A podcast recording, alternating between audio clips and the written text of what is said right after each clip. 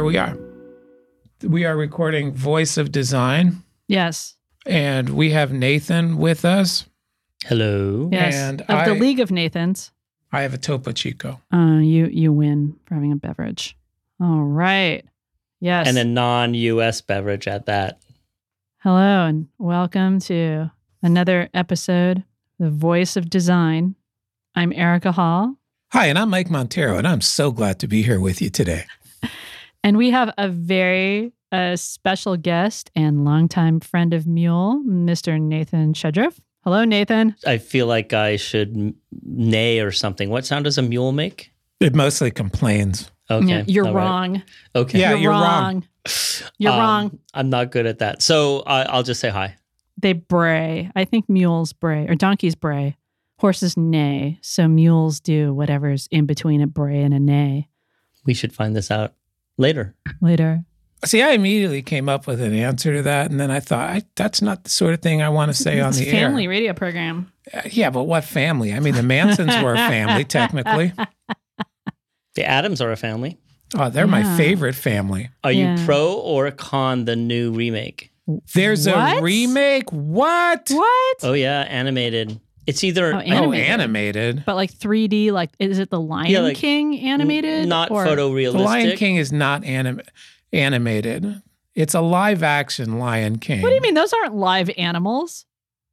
Are they? Well, they're not fucking dead animals. No, they're all CG. Yeah, they're CG. that to one. me is animated. That isn't. Well, computer. how about that cats, huh?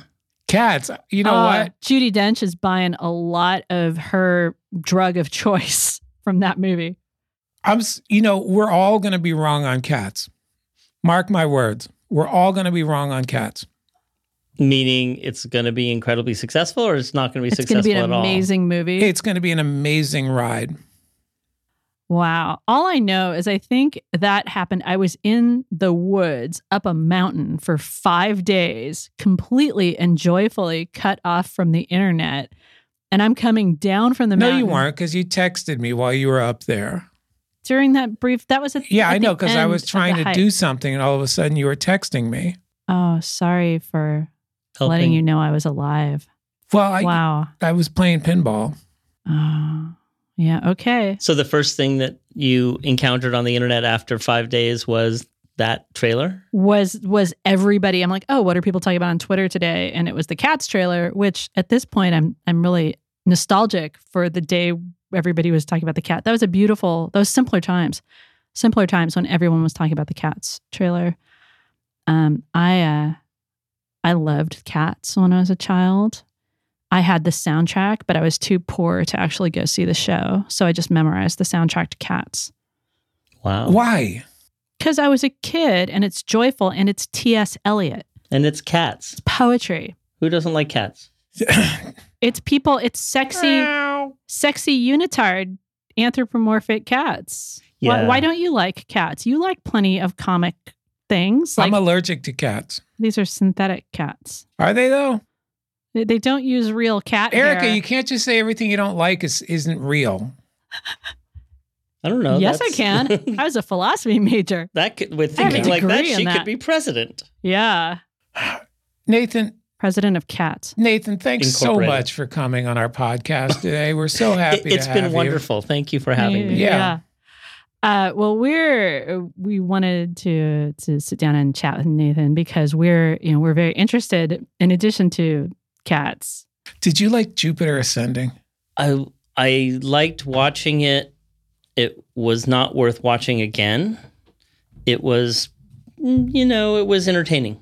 I love Jupiter Ascending, and I think Cats is going to be put in the same category as Jupiter Ascending. and what category is that? Just Anthropomorphically horrifying. Amazing shit shows. Yeah. Just that the bigger the screen that you watch it on, the better time you'll have. I, yeah. I saw Jupiter Ascending on the IMAX. Wow. nice. It was like three hours of sitting there going, "What the fuck?" Huh. And I don't regret a minute. I, I never saw this film. Well, It was I'll nicely see it. designed. Yeah. And and Nathan, you are an expert in sci-fi design. You have written a book. I have written. A, you co-wrote a book Chris about and I, yeah, sci-fi interfaces. that was a lot of fun. That was sort of like um, fifty years in the making, It was all books are, are like that.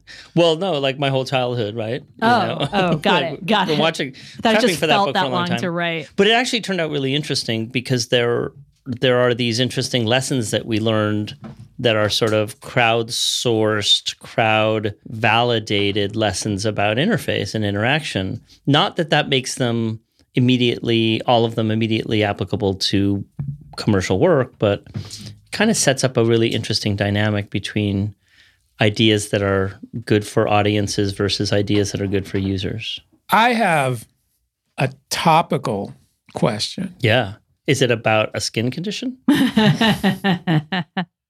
Yesterday, I read something that the US Army is going to do away with touchscreen interfaces. And they're going back to like knobs and shit. Huh. Did you see that? No, I did not. I'll pull it up That's interesting.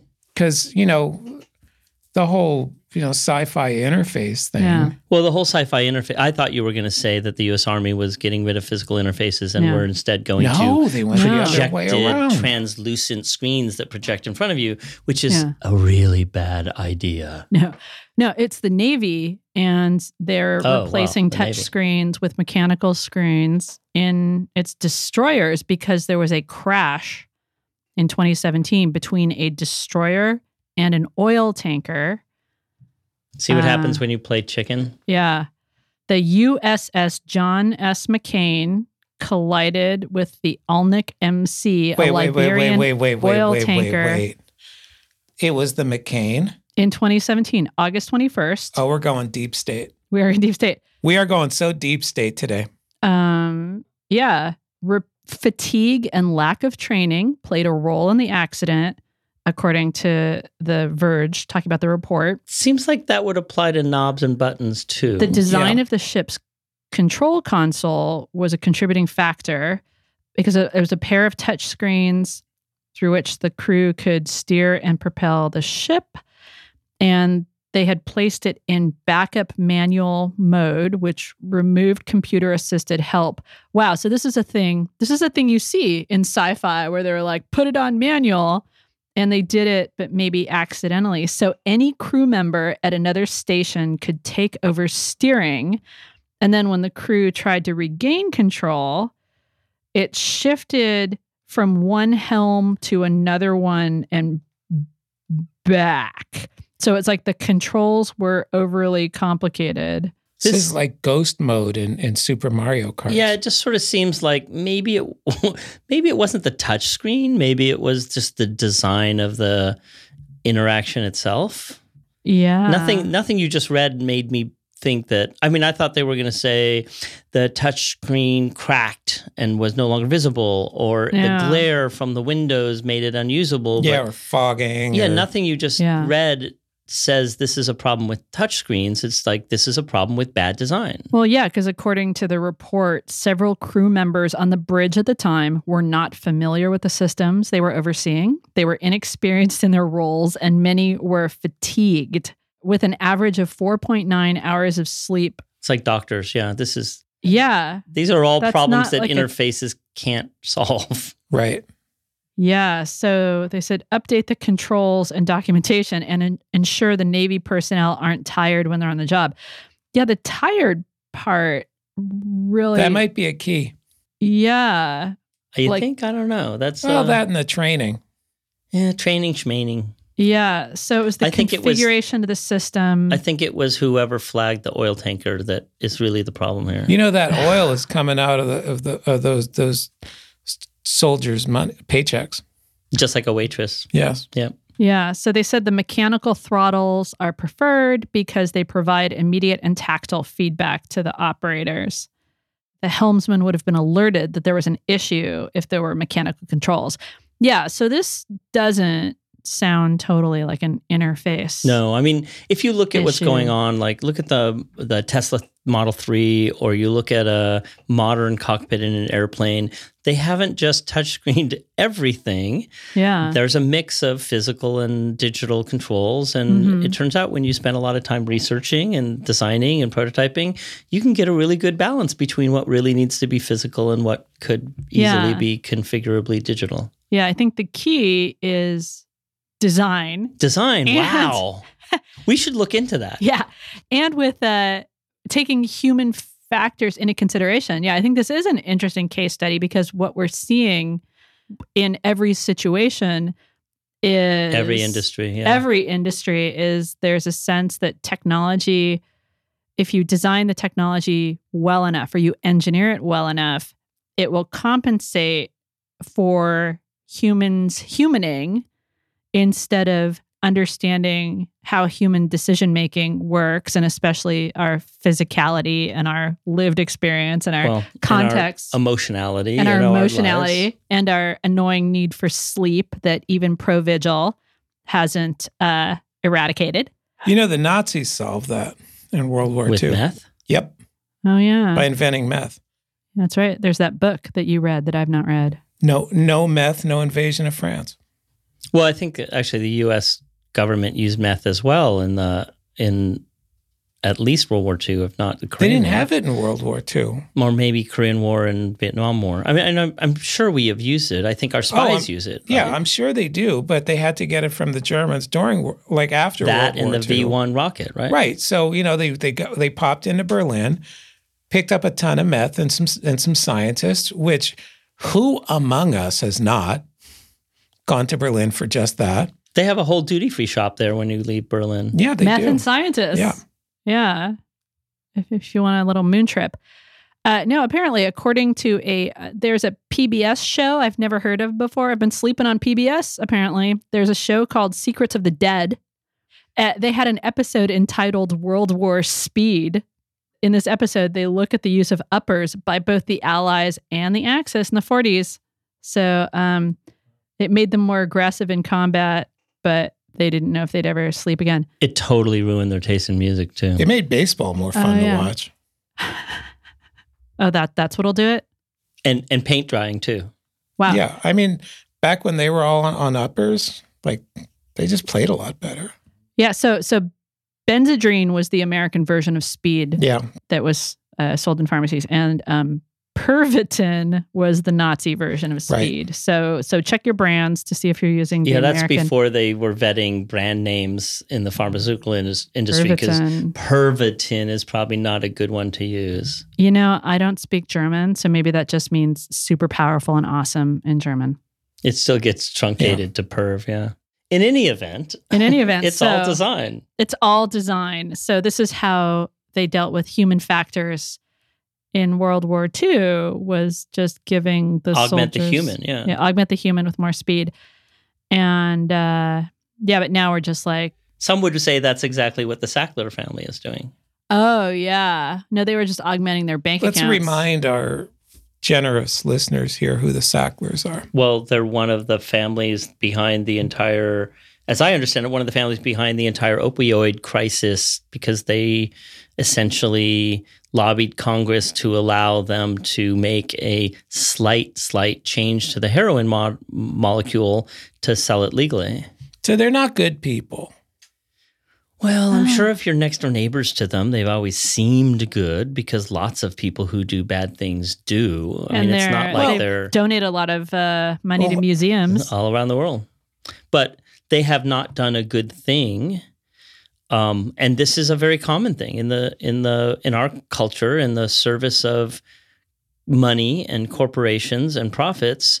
It is fairly easy to do things that are really bad for society and make a lot of money for it and do it entirely legally. It's almost as if one could structure an entire industry around that way of thinking Or multiple, right? or multiple. Yeah, or all of them. Spoiler, it's just capitalism all the way down. well, yeah, I have a little yeah. Oh, I you know, I don't think this you, is do you have a capital- rejoinder? Well, it's we not don't- capitalism. We don't live I, I in don't think capitalism. Nathan has gone full socialist yet. oh. Well, I don't. I just don't think that we live in capitalism anymore. I think capitalism did a really good job of feeding people and housing people and bringing up, you know, reducing poverty in the world. But that's not, you know, for the last forty years, that's not what we live under. We live under corporatism. Yeah. Only corporations can do no wrong and have rights that people don't. And you you know lobby and buy Congress so that they can do Mhm. more of said Citizens United broke right? a lot of things. Yes. and and that's not really what capitalism is. We we had a perfectly serviceable society for many decades under capitalism. I feel like Marx would disagree with you. I think yeah, I think the the we there is is a pretty is the the we in that sentence is is doing a lot of heavy lifting. Uh, yeah, I, I think that uh, incentivizing people to make better things is a really good and empowering uh, decentralized ideas and development is a really good strategy. But I'm interested in going down this road. Yeah. So corporatism Mhm. is a new word for me. Mhm. Uh, it, did you coin this? No, no, it's been out there. Okay. I'm sure. So you're probably are, are you reading like self-published newsprinty zines? Are you going to knock scenes now? That, that freaks are printing out No. without the auspices? Okay. So capitalism, you're saying capitalism fed a lot of people, did a lot of good. And I'm just going to put a pin in that for now because I want to get to Mhm, this mhm. conversation.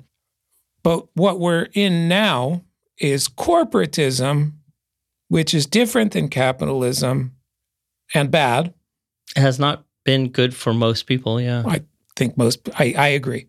Can you explain how we got from capitalism to corporatism? Oh, well, we got there. Uh, there's a lot of ways we got there. One of the biggest ways is that we've trained people for 70 years on absolutely defunct, wrong economic theory.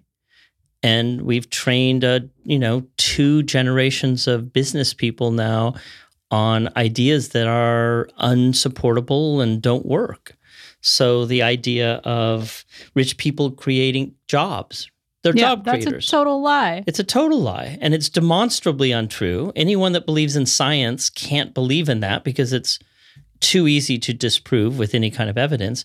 Yet most business people believe that. Can you can you can you crack open that that egg a little bit for me?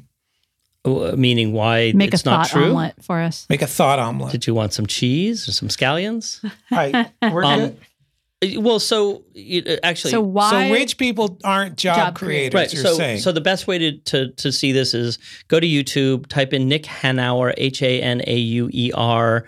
He did a TED University talk, which was brilliant, and in five and a half minutes, he eviscerates this concept that rich people create jobs. Here's a billionaire who self-admittedly got lucky that he got to invest in, you know, Costco and Amazon or wherever he made all his money and he is very much a proponent of many of the fiscal policies that I think that you would agree on, but he's not a socialist, but he also doesn't think that money is the measure of everything. And he's it's easy for him to prove and he much better than I that first of all if we were I think he shows a graph of you know unemployment and employment and says we've never had more rich people in the world if it were true that rich people create jobs, then we would never have more jobs available than than today, and that's just not true. Yeah. But it comes down to, you know, rich people have they have the same needs we do, only sometimes a little more, you know, with more yachts. But for the most part,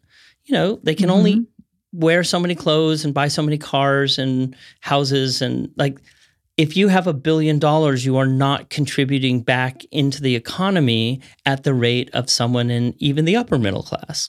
Mm-hmm. So their money goes to hedge funds and overseas accounts, and it goes into all sorts of things that don't help the economy. Yeah, except it doesn't go into the local, the Right. actual. They're not buying That's things exactly that right. have that multiplier effect in the what economy. does what helps the economy the most, and who's doing it? middle class people with jobs. Jo- people with jobs make jobs. And he's the first one to say if you're in business, the last thing you want to do is hire another person because that's an expense. You only hire another person when you absolutely have to because you have so much business that you need to cover it. Right. So the chicken here, or the egg, however you want to look at it, is people that have money, jobs, that are spending their money locally and that spurs economic activity. And if you go back and look through our economic history, you only see economic development where there's lots of money being spent in the economy, not outside the economy in, you know, investment funds and all sorts of other stuff.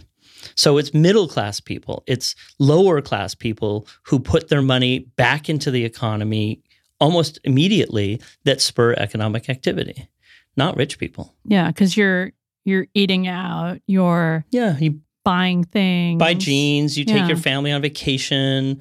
You know, there's only so many vacations you can take when you have Yeah. a billion dollars. So the money is just sitting there, not doing anything but making more of itself without actually benefiting people or creating anything. Yeah. So that's just one of many business myths. Like another one is the business of business is business. And we can't attribute exactly who said this. There's some disagreement, but basically it's an excuse for businesses behaving poorly.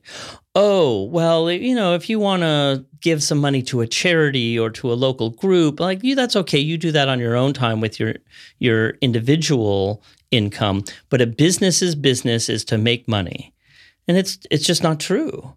Businesses in this country started out, corporations started out as social entrepreneurship organizations. You could not get a charter. Well, this goes back to, you know, this is definitely my alternate view of history. The American War for Independence was the first anti corporate war, and we won. And the founding fathers were not pro business. I mean, there were pro sole proprietorship and partnership, et cetera, but they were not pro corporation because they just beat the corporations in order to become free and not be under their thumb. So they knew corporations have value. There are things that can happen with a corporation that you just can't get to happen otherwise. If you need to build a bridge or a dam, you need to build something big, you need the protection that a corporation as a, a corporate entity affords you. But the reason you have to go charter a corporation from the government, in this case, the state government, is because originally they wanted to make sure you had a social mission. You want a you want a corporation? What are you going to do? We're going to build a bridge that's going to benefit society. Great. Here's your corporate citizenship. Go for it. Now we're you know 180 degrees away from that, where you can get a corporation online without any social mission, and now we have things like B corps, mm-hmm. where we're having legal trouble starting companies that want to have a social mission that then have other priorities like we're going to be nice to our communities and our and our employees and other people and need protection from shareholders who then have lawsuits that come and say hey that money on free lunches that you spend that's actually our profit. You're taking that money out of our, our out of our pocket. Stop that. And corporations now need protection in order to do these things. It's a 180 from where we started as a country. But the B Corps, et cetera, are an attempt to get back to where we were in the 1700s because we've gone a long way away from that. So that's the difference to me between corporateness and capitalism. Corporateness says corporations can do anything they want and they're the most important life form on earth, or certainly in our country, and we must do everything we can to protect them.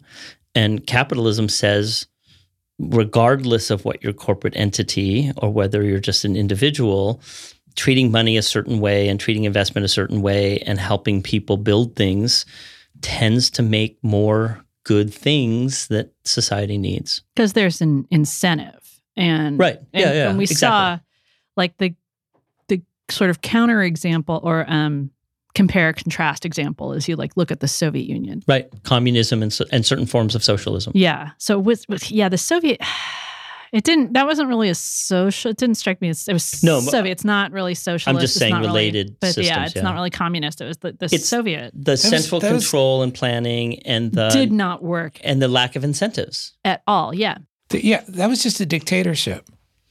Yeah, but it was founded Well- on a a, a, a philosophy Yeah. that There- was not bad in its own right. It right, but it was a bill of goods. work, The yeah. philosophy. I mean, Yeah. it was sold Yeah. a philosophy as a Yep. bill of goods, Yeah.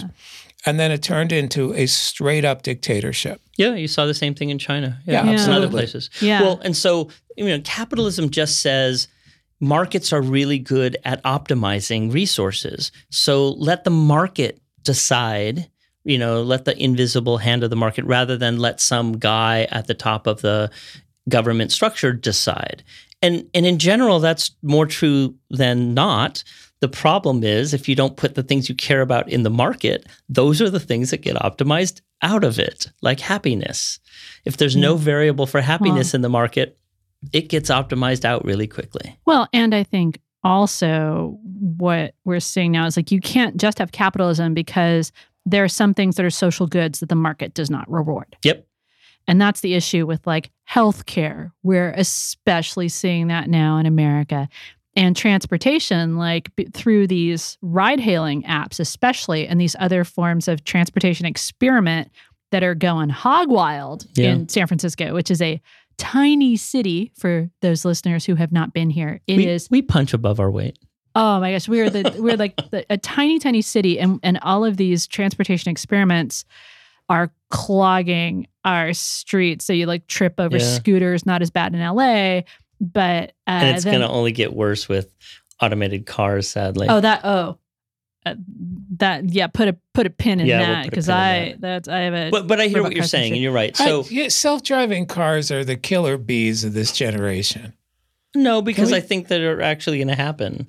well Yeah, Yeah. we all They thought never killer bees were coming too. Not all of us thought. I Oh. mean, like oh, even when it was a huge craze in the 80s, the projections still were like, oh yeah, they're not going to get to California until like 2000 something. The the mania that the media creates is usually way in advance. But your point, Erika, about there's no one right system, and I don't think there ever can be. But I think we need to recognize that there's this frisson or this interplay between something that we would normally term capitalism and something that we would normally term some form of socialism. right And they have to be able to live together and interact and sort of balance each other out if we want the society that we want. And absolutely that's that's a design problem. that that is a design problem and we should probably mention to our listeners that this is an area where you've done a lot of work A, f- a- Yeah. a fair amount, yeah. because you uh, ran an MBA program. Yeah. Yeah. I got this amazing experience, this great opportunity that no one gets, which is start a new MBA program with no history, no legacy. So there's nothing you have to kowtow to, no faculty that you have to like, you know, satisfy in an academic sense. Start with a blank sheet of paper. It was a total design process, right? So mm-hmm. how do you and most people think of the DMBA as oh how cute like you're going to teach business to designers that's that's probably really necessary and we did some of that but really the charter was create a prototype for an MBA program for the 21st century and that's what we were always doing was what do we need to teach now that's different what do we not need to teach what do we prioritize what do we want to jettison and then not just curricular but in a pedagogical sense how should we be teaching differently these things Mhm. and that was great. That was 10 years of awesomeness. Yeah. So, what, uh, I don't know if you can summarize 10 years of awesomeness uh, in one sentence, but what would you say are the big differences in this program?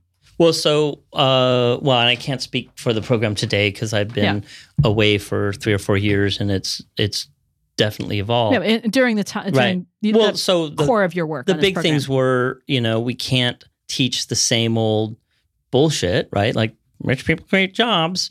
Um, so we can't teach the same economic theory, but our students still needed to understand neoclassical economics, but they also needed to know where it was broken Mhm. and what might replace it. So we had to we never had time to introduce them too much to ecological economics and environmental economics and especially behavioral economics, but at least that was part of the core, not Mhm. a some obscure elective that you might be able to take.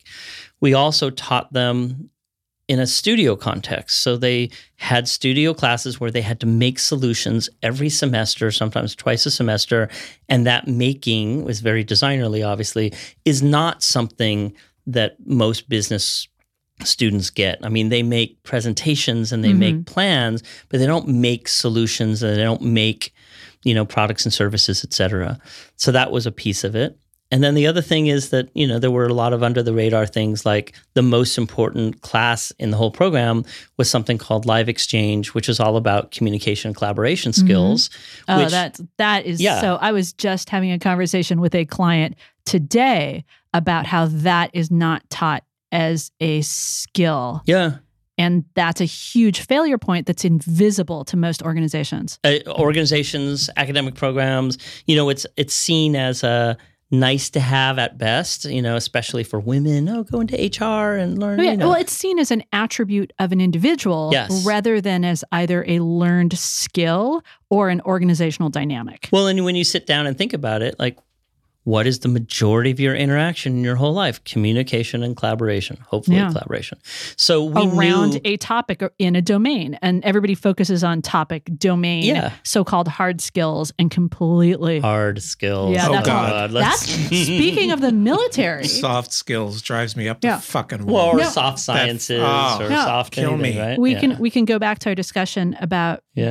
the navy because you Please. know that hard skills and soft skills were a construct of a military training program they were just trying to figure out a term. It was such um robert the, but the military is better at teaching these sort of leadership and communication skills Yeah. than most degree Yeah. programs well, uh, are. but that wasn't the intent Right. of the designation. Right. The intent of the designation was just, oh, what do we call the skills we're measuring? How do we differentiate those from other skills? And they happen to call it hard skills. And they're like, oh, now we've established one side of a dichotomy. Oh, now we're going to talk about the other skills. Let's just call those soft skills. Yep.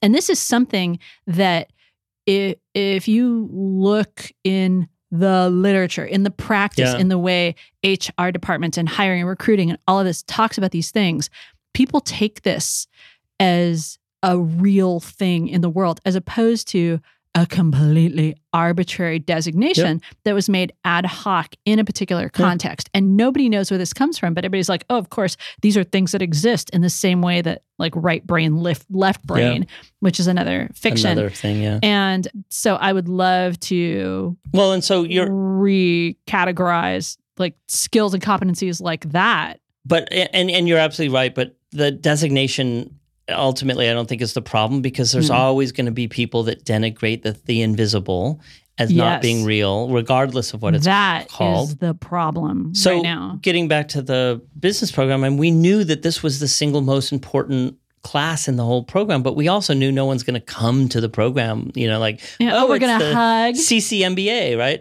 so we did do a lot of things that were sort of uh, not bait and switch, but a little under the radar. little, little stealthy, little Trojan horsey. Trojan yeah. horsey is a good Yeah. a good way to say it. And and I used to tell people, you know, that these are the skills in that class that my students were going to use for the rest of their lives. That you could, you know, they could win the lottery and never have to work a day in their life, and they're still going to use these skills. And then, of course, one of my students won the lottery, so that was sort of like a truth, you know, whatever. Wow. But Like- it, like it a- was wasn't that much. He lives in San Francisco. It was enough to like put into a bank account for his kid's college someday. That's but still that's but it was funny, though. still, you know, in any event. So it was an opportunity to rethink all of these things, Mhm. take a designerly approach to them, and use new tools, which is I think another big part of the problem is that we use these antiquated tools that don't even have places or variables for the things that Yeah. we care about. And when you say tool, I think you're using tool in a specialized context. We're not talking about Figma or Sketch. We're talking about frameworks for thinking yeah, yeah, and yeah, problem models solving. and yeah, exactly. Like uh, you know, I'm you know, like a hammer. yeah. We came up with a new. It's a it's a design MBA hammer. hammer. I like that. Screwdriver, maybe multi-headed. God, I would love spanner. an MBA hammer. I think we, we need to. Okay, nobody listening can do this. We're going to go register this domain and start this company in the next 48 hours. MBA, MBA hammer. MBA Yeah. or or DMBA hammers. Yeah, exactly. Yeah. So funny, funny thing, you know, in my in Just Enough Research, my first book, one of this the headers is put an MBA out of work. Yeah. Yeah. Well, and, and certainly put the wrong kind of MBA, and there's a Yeah. lot of them. I used to tell my colleagues, because I have colleagues that teach business all over the world, and for the most part, a lot of them were really jealous at the opportunity that Oh, I had, you know, at this little design school, right? It's not like I'm at Harvard or Stanford or something. Yeah, it's CCA, which is here in San Francisco. Right. I mean, it's barely accredited. That's not true. It's a school with a pretty good reputation. It's certainly in California. Yeah. It's certainly Yes. in, you know, San Francisco, the Bay Area. But in any event, I got this blank sheet of paper, which they never had this opportunity, right? And they can't slough off the old legacy in their programs. And I'm not sure it's possible for any existing program to really change. Um, and that's really sad because Yeah. we have a bunch we have a bunch of new tools. We need a whole lot more tools. All of those, by the way, are design projects. Um, because you can't use the same tools and get new outcomes than we've gotten in the past. Yeah, I mean, this is in line with Buckminster Fuller's Yeah. thinking. Right? And Einstein, right? Didn't Yeah. he say you can't pro- solve a problem with the same thinking that created Yeah. it? And and Buckminster Fuller said, if I want to change how you think, to paraphrase, Yep. I will give you a tool, the use of which will change how you think. So, Man, there was a designer, right? Yeah, uh, but he was the problem with Buckminster. I love fucking love Bucky, Uncle Bucky, right? The problem is that in his heart he was an engineer and he was Yes. overly optimistic about humans. And this is uh this is one of the problems we're facing right now with digital design and everything Yeah. going to hell like in your book Ru- is ruined by design. ruined by design. Available now in zine form. In zine Yes. form. I just saw form. it. Yeah. Yes, go to ruinedby.design and you can order should- your zine. Sell it with a pair of those little photographic gloves. uh yeah because it, it'll get all Fucks up it your gets hands all so of your hands Ink. just like uh, digital surveillance capitalism has gotten all over our society so the pro- the problem is that i think a lot of these If you designers if you read it and you work at Twitter, you can have blood and ink on your hands. But um, I, I think there are designers and engineers who are not well meaning, but they go into these complex problems without the tools, without the correct tools to solve the problem or to understand or articulate the problem. And they are overly optimistic about human behavior. And I would say, like Twitter, which started right across the hall from us, we knew and were friends with several of the people there, and they were not Not Jack. evil per se, Yeah. but I think they went into it not at all yeah. considering the human capacity for abuse, for stalking. Well, they never encountered any of it before. Yeah, because they came from a place of privilege. And so they had this Yeah. optimism that came from this blind spot. Yep. And I think Buckminster Fuller had kind of the same thing where he's like, oh, it's possible to have a planet and a society that is like omni sustaining or whatever sort of Fullerism he used for that. And because it's possible, it's inevitable. And I think there's Right. the same sort of thing with the, Yeah. the technology I agree. tech positivism, which is like, oh, it's possible, and so so good technology will bring out the best in people. As a yeah, Well, I mean, It that was has yeah, that was the web, right? Like, Yeah. de- let's decentralize everything and let everyone Yeah. be, you know, self-expressive and have a way of talking and meeting the rest of the world, and things will get better. And in some sense, yes, that's part of the formula. But you're right, there was a part of the formula that was uncounted for. Well, it and- didn't account for assholes. Mo- mostly, yeah. Yeah. And but I think there's also a lot of people that end up being assholes inadvertently. right? Uh, yeah. And I don't want to kill the aspiration. I think that that's really important is people the wanting asp- to make things better. Yeah, the aspiration is fine, but you still have to you, you have to ask yourself what could the what what Right. could the worst two things. What could the worst people do here? Yep. And what will the use of this tool do to people? Right. Well, which is to me why we need better tools to help us evaluate Right. these things, right? Like Yeah. SWOT diagrams are, you know, are awesome tools if you use them right, and they're probably used right less than 5% of the time. yeah, Just because people have never been trained how to really use one. And the first thing that they're missing is the research. You know, it's easy to put garbage Mhm. in and get garbage out. yeah, a- absolutely. Uh, and I'd say that the other thing that happened is the one of the reasons why the bad behavior, uh, what's the right word for it, it exploded or mushroomed or Propagated? propagated is going back to capitalism, uh, the incentives because the designers and engineers who, who created the systems, because in many cases they were venture funded and got sort of tied to that model of growth first, then business model.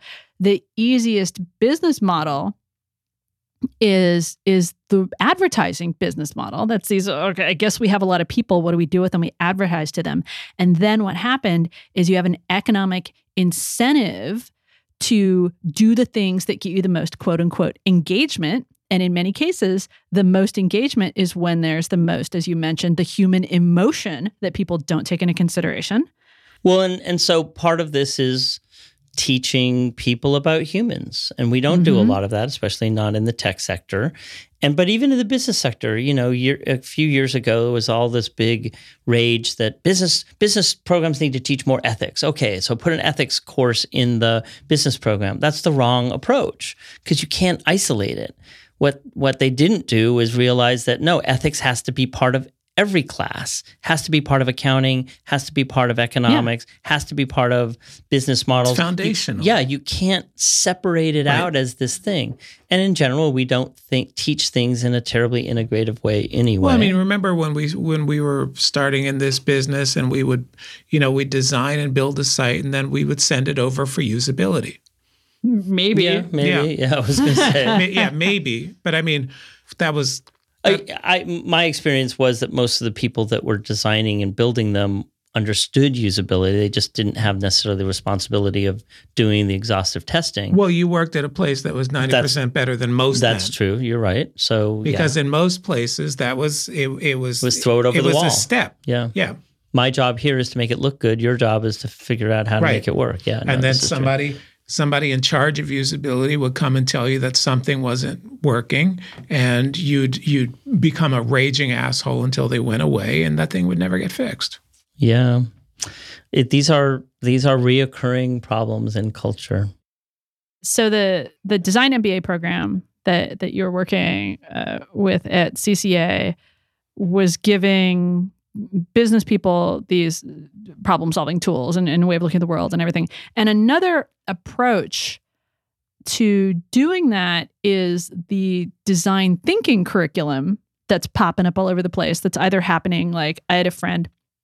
This is this is apparently even in the law profession. There Sure. are people who teach design thinking workshops for lawyers. So what would you say is the point of differentiation between a design thinking and I know it's probably like, you know, it's the Atkins diet of what you were doing for for business people. But what's the difference between the the way that you were thinking about the the, the curriculum that y- you were developing and the design thinking curriculum which is also targeted at business people? Well, it was integral because you know we uh, at the very heart of the way we were re recontextualizing business was design thinking, systems thinking, sustainability, and what we called sort of new business values.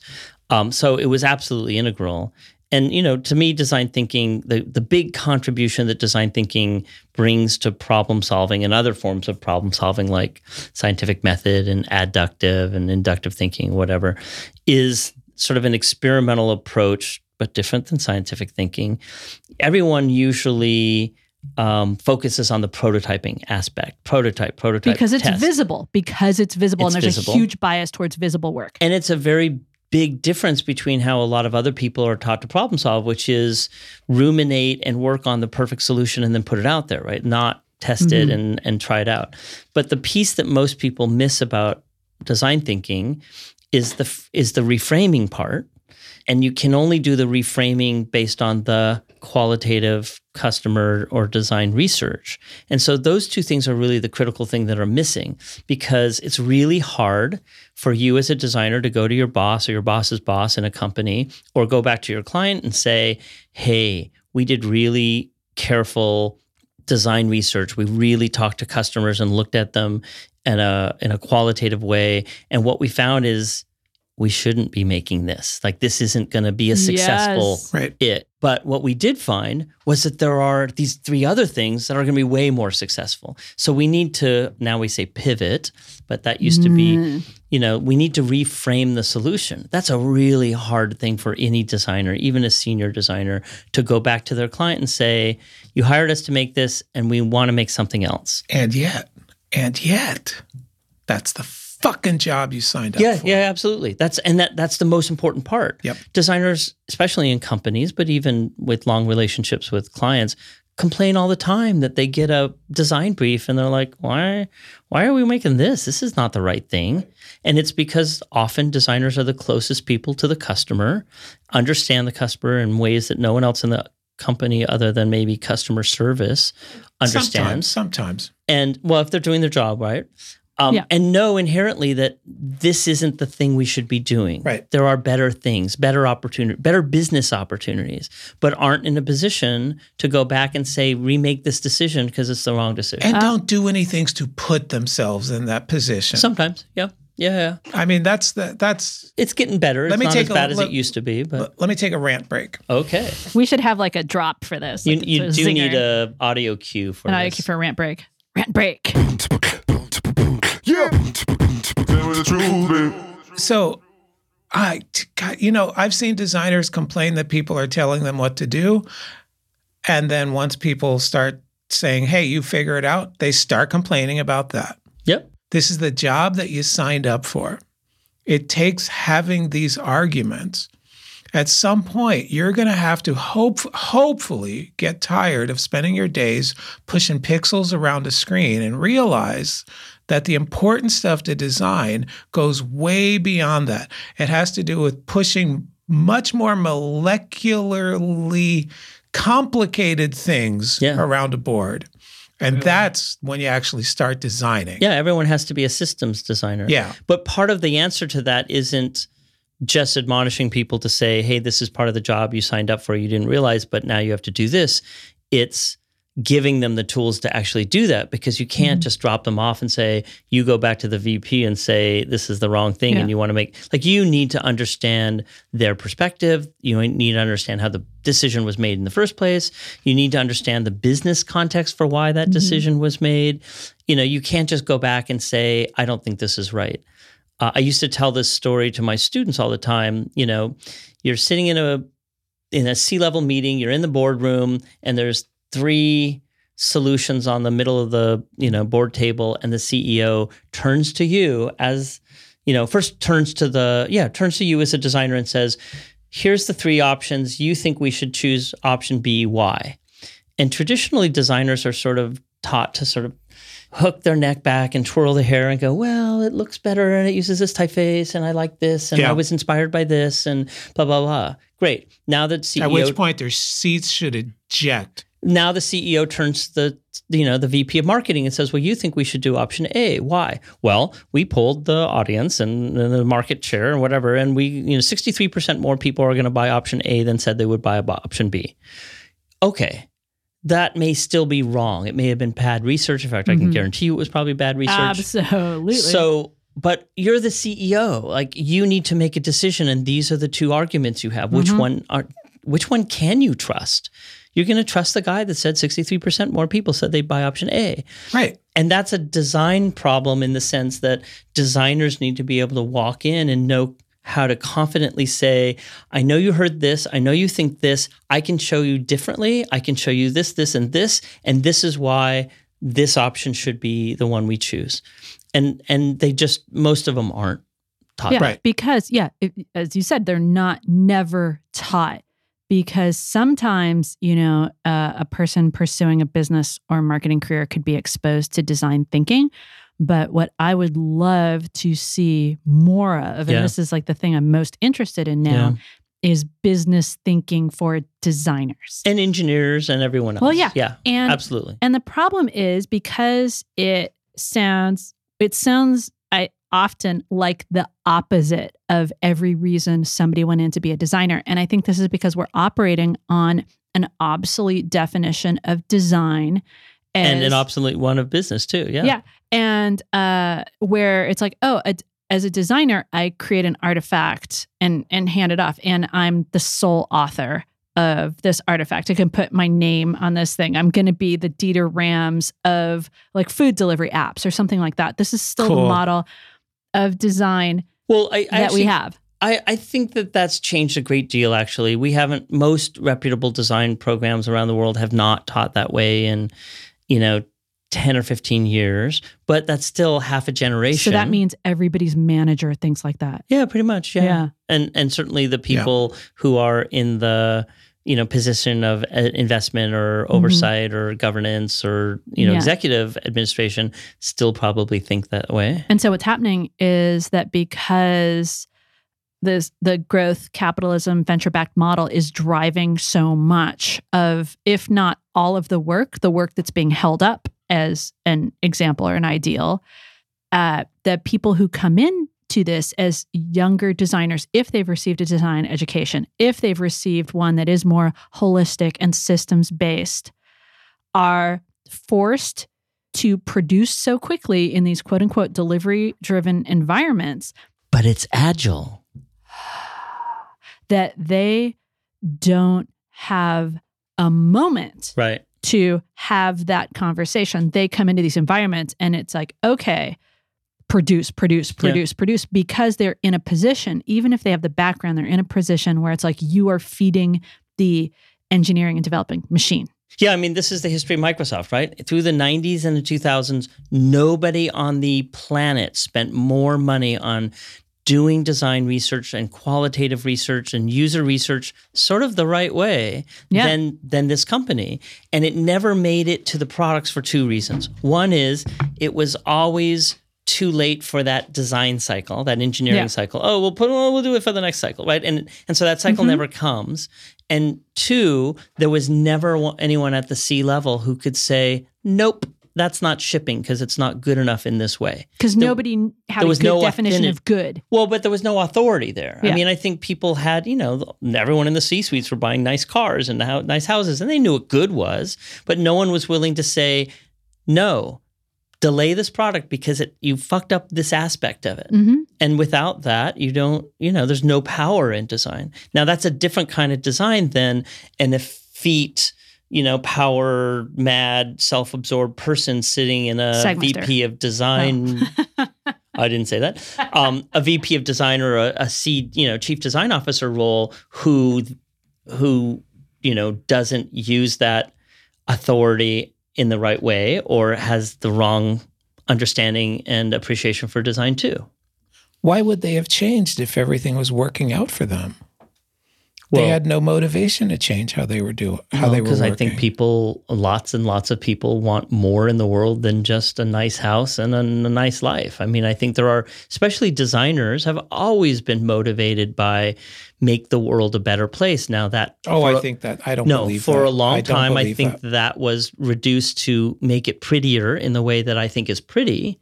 But I don't think anyone goes into design wanting to make the world worse or uglier. They just do it as a as an after, you know, as an accident from what they were trying to do, Yeah, because they have a bad model of human behavior. And I think this or is no where- model, yeah, or no like model. no understanding, yeah. And I think this is where behavioral economics comes into Yes. it because I think interactive design is essentially just a presentation layer on behavioral economics. Yeah.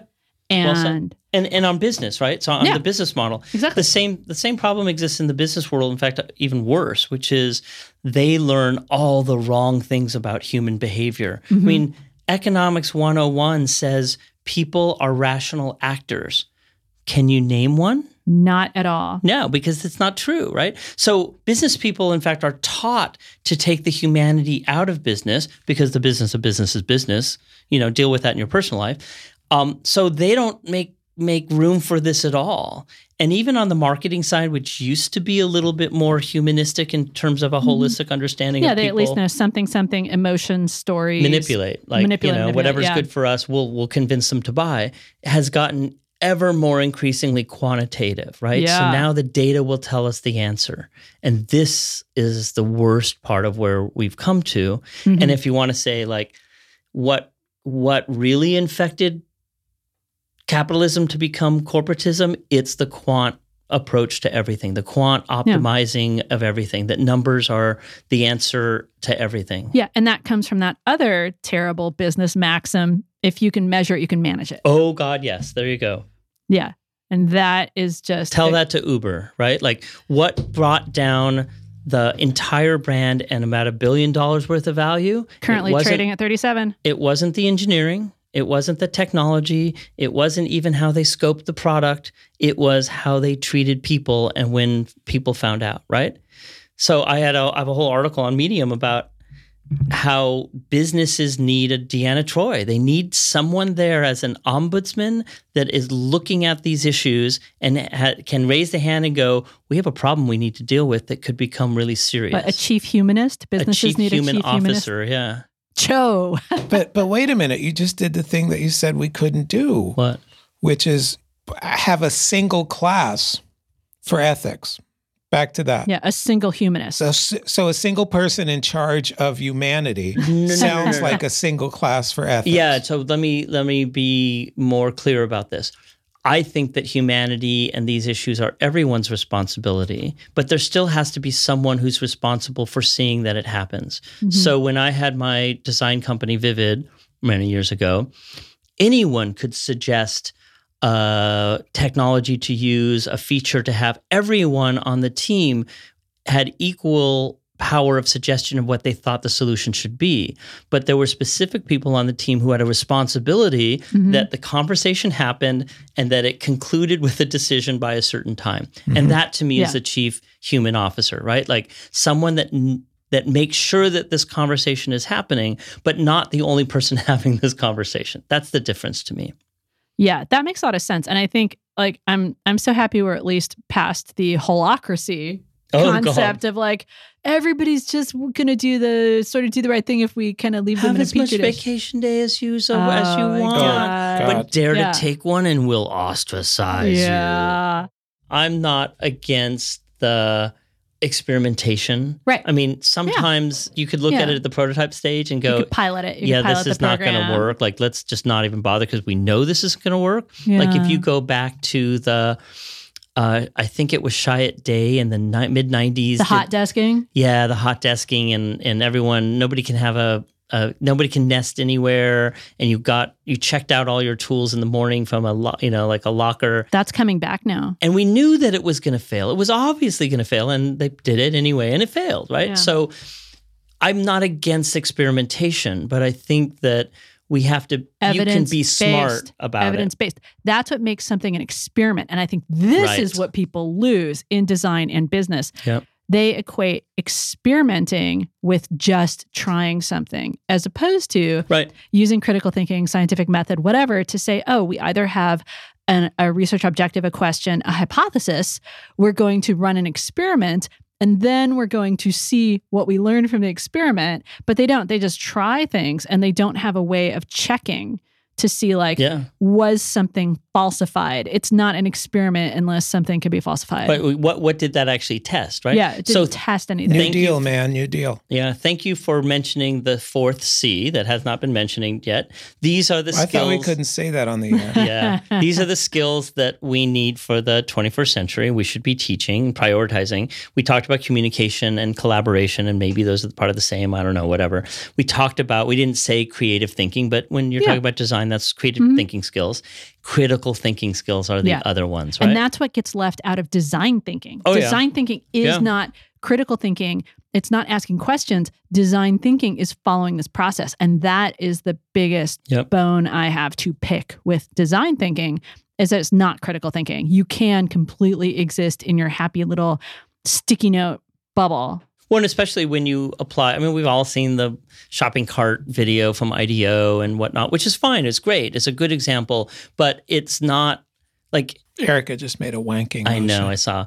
Um, but but when you put that into the context of a company with deadlines and schedules and personality conflicts and culture, et cetera, it doesn't necessarily play the, the same way. And this is Mhm. why habitually design and innovation centers or teams within a company have always been separated for good reason from the rest of the company and you know it's it, it doesn't have to be as overt as steve jobs moving everyone across the street and putting up a pirate flag but inside big companies the same thing happens because you know design thinking needs some sp- critical thinking and creative thinking needs some space to happen and they need some time Yeah. to happen and they're often not given that especially in big enterprises Yeah, they need to be separated from the day-to-day operations because because the the way of running those operations is always backwards looking.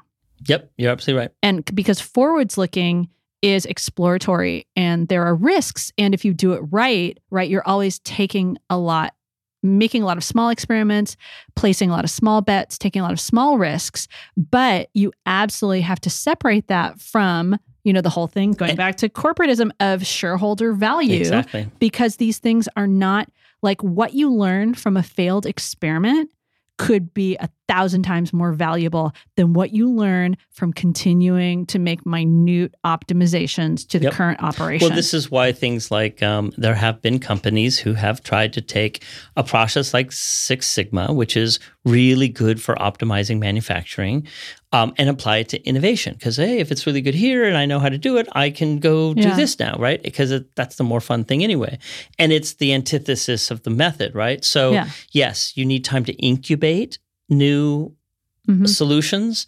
The other thing is that um, too many corporate cultures can't make room for competition within the the or organization itself because if you're coming up with something new necessarily you are probably going to cannibalize someone else in the company and they're not going to like that so it's in Or their best interest to fight it in the worst possible way, where they do it as like a weird sort of internal semi-secret bake-off. I've Oh, seen God. this happen in like big organizations. Amazon having seven teams or five Yeah. teams working on the same thing and not Exactly. letting them talk to each other I've seen this again, Yeah. which is the Ugh. other way they handle it, where they're like, "Oh, we're going to have innovation and internal competition, but we're going to do it in this really unfair, mean yeah mean, like terrible way of setting people yeah. against each other." And yeah, Well, so that's so not good either. To me, this is because they're not thinking of it creatively and they're not thinking of it critically, and there's no respect for humans being humans. This sort of goes back to the old VC adage that "Eh, nobody knows what's going to, you know, what's actually going to do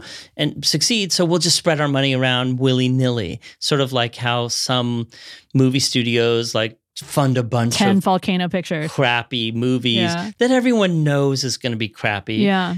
I'm going back to cats here. Yes. they hide under the the adage well nobody really knows what's going to be a success. If you think critically if you think creatively you can at least narrow down those things. The smart investors don't throw their money everywhere. The smart investors aren't afraid of taking a, a chance but they put them into you know Yeah. investments that they've thought critically about not just sort of spun it around because nobody knows. Yeah, there's um there's a quote I use uh, a lot from this Wall Street Journal article uh, that I think is called "The Power of Thick Data," which is all business is placing bets on human behavior. yep You'll never be certain. and you- internal or external yeah, internal, external, and you have to have evidence to be making informed decisions about human behavior. By the way, Thick Data would be a great Star Trek spinoff. or not a bad band name Thick data. The backup Thick dancers are, are lit. Like, what did he do after the? He got thick. The enter- he got. well, he he's like in the new series. He's in Picard. he oh, is. that's right. Picard with the dog and the winery. Well, so all of this to me, a lot of this goes back to here. I've thought about this, you know, sort of done this in my professional life, but I've certainly thought about it from this systems perspective and businessy, per, designy perspective for 13 years. And we have built new tools, we've identified tools. And so to me, right now, my priority is how do we get these tools out there to people? Mhm. And some of these tools are still only conceptual. Nobody's actually made a triple bottom line or integrated bottom line spreadsheet yet. Yeah. Um, but some of them are like there. We use the business model canvas every day. And so there's an evolution of it called the flourishing business canvas.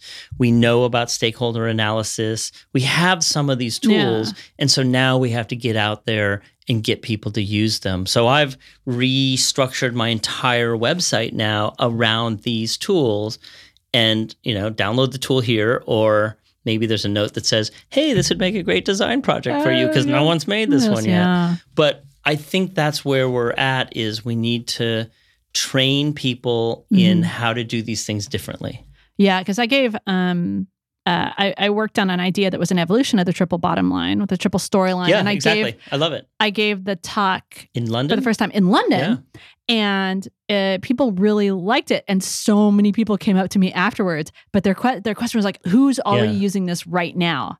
And I, because they to go back to their boss, they had Yeah. to they had to point to like, "Oh, you know, the like, person next to me on the plane when I was doing the presentation may be doing it. Like that's it, right? Because these are new ideas. Yeah, and and everybody was like, oh, I need to, I want to know. This sounds great, but who else is doing it? And I'm like, feel free. No one's doing this right now, and that's the problem. That's the blue ocean strategy. oh, no man. one's doing it.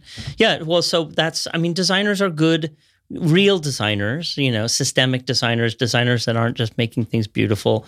Not that beautiful things are bad, but like design thinking designers are model makers and Yeah. we need lots of new models and then we mm-hmm. need the tools to use those models well and that's i think where we're really at as an industry you know we can have all the you know book cover competitions and poster competitions that's a certain kind of design but we are not spending our resources chiefly time around making better design tools and better design models Yeah. So really, really quickly. So Yeah. um I wanna just talk for like a minute about your your update to your book. yeah oh Because yeah you wrote a book like what, 10 years ago? yeah Design is the problem. And then you updated it to design is the solution. And so what has changed and how and, and what role do you want this book to serve? Well, I mean, uh, the title of any book is sort of a provocation anyway, right? So, Design is a Problem was a good provocation, especially if you were going to talk to designers because you were putting them on notice. Mhm. You know this well, Mike, right?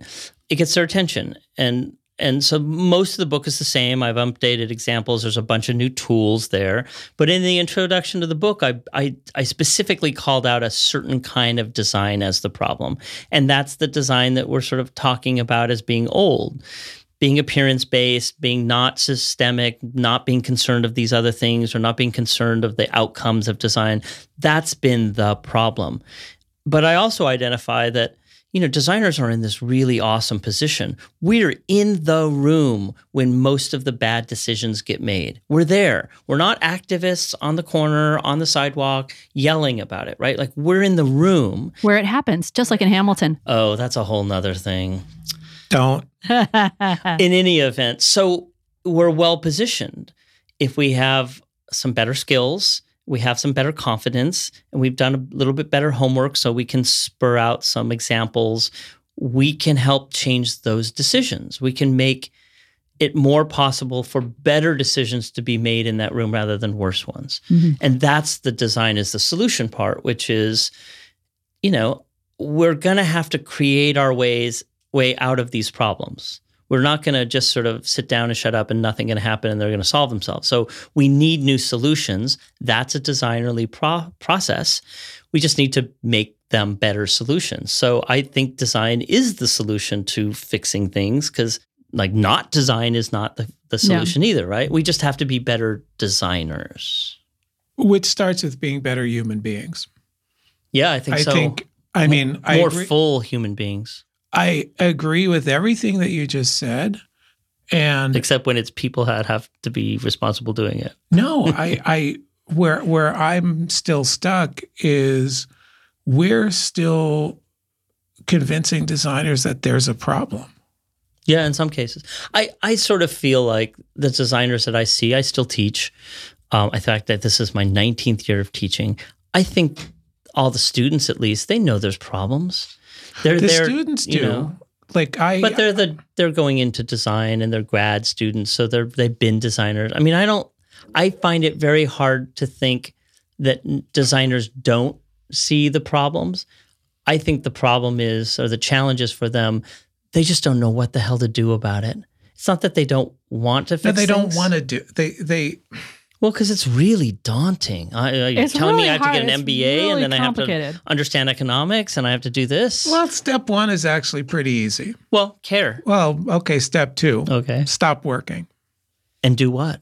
Like they still make a need to make a living, right? I mean, I don't You think don't- it's easy. Well, I mean, we're probably going down a path here that you don't want to go down. uh oh. Not being a full socialist yet or anything, but uh, I have to go because Yeah. I have to go oil my guillotine Excellent. because it does need oiling every three well, and. Rupert here has already said it's time. We've been in Yeah. this room too long. Yeah, he's like, "Hello, I'm here to get you. Give me snacks." exactly. To be continued later. Yeah, then. to be continued. The revolution is to be continued. and then we'll talk about Hamilton. yeah, so it's it's really How do you handy. not like Hamilton? You mean the side, the fact that it's misogynist and homophobic? Oh, nothing. We'll leave it at that. if you're oh my interested, fucking! This is the guy who was telling me about how great, telling us about how great things were in the 1700s. Holy shit! uh, Take us out, Erika. Oh, so it's really she doesn't get a vote in your world. um. so it's, it, if you're Rupert is saying, let's go. have some snacks. Uh, so if any of you are, are interested, in uh, reading Design is the Solution or Make It So or any of other uh, Nathan's fantastic thinking and writing, it is very easy to find on the internet at nathan.com. How when did you get nathan.com? I think it was 93 or 94. And I felt really bad about it, by the way. I felt so bad that I, one Nathan, was taking Nathan for everyone, that now there's a there's always been from day one a page of the other Nathans. So now it's the League of Nathans and Who other are the other Nathans. Nathans? Like who's like- everyone with the name Nathan or Right, I- Nathaniel. well, I figured that out, Nathan. I can mobilize like 500 Nathans with one email. So you watch it there. What am I This gonna- is how we're going to solve design. what? So I'm going to get audited? They're going to show up in your front door someday. And no, we're going to leave it for more important. N- There's nothing less scary than an army of Nathans, Nathan means gift. except maybe an army of Brendans, but they probably have roofies. What's the worst army? Chad? Ugh, God. Ah, army of Chad. Army of Karen? Brenda. Army of Brenda. Hey, I have some really good friends named Brenda that Sure. are wonderful. We're out. Okay. Bye. Thank you. Thank you. so much for listening to another fantastic episode. Was it? Was it? We like to leave with a question and a provocation. Was this worth your time? You can let us know on Twitter at VOD Rocks, V O D underscore R O C K S. And uh, we look forward to inspiring and uh, hopefully entertaining you next time. Bye bye.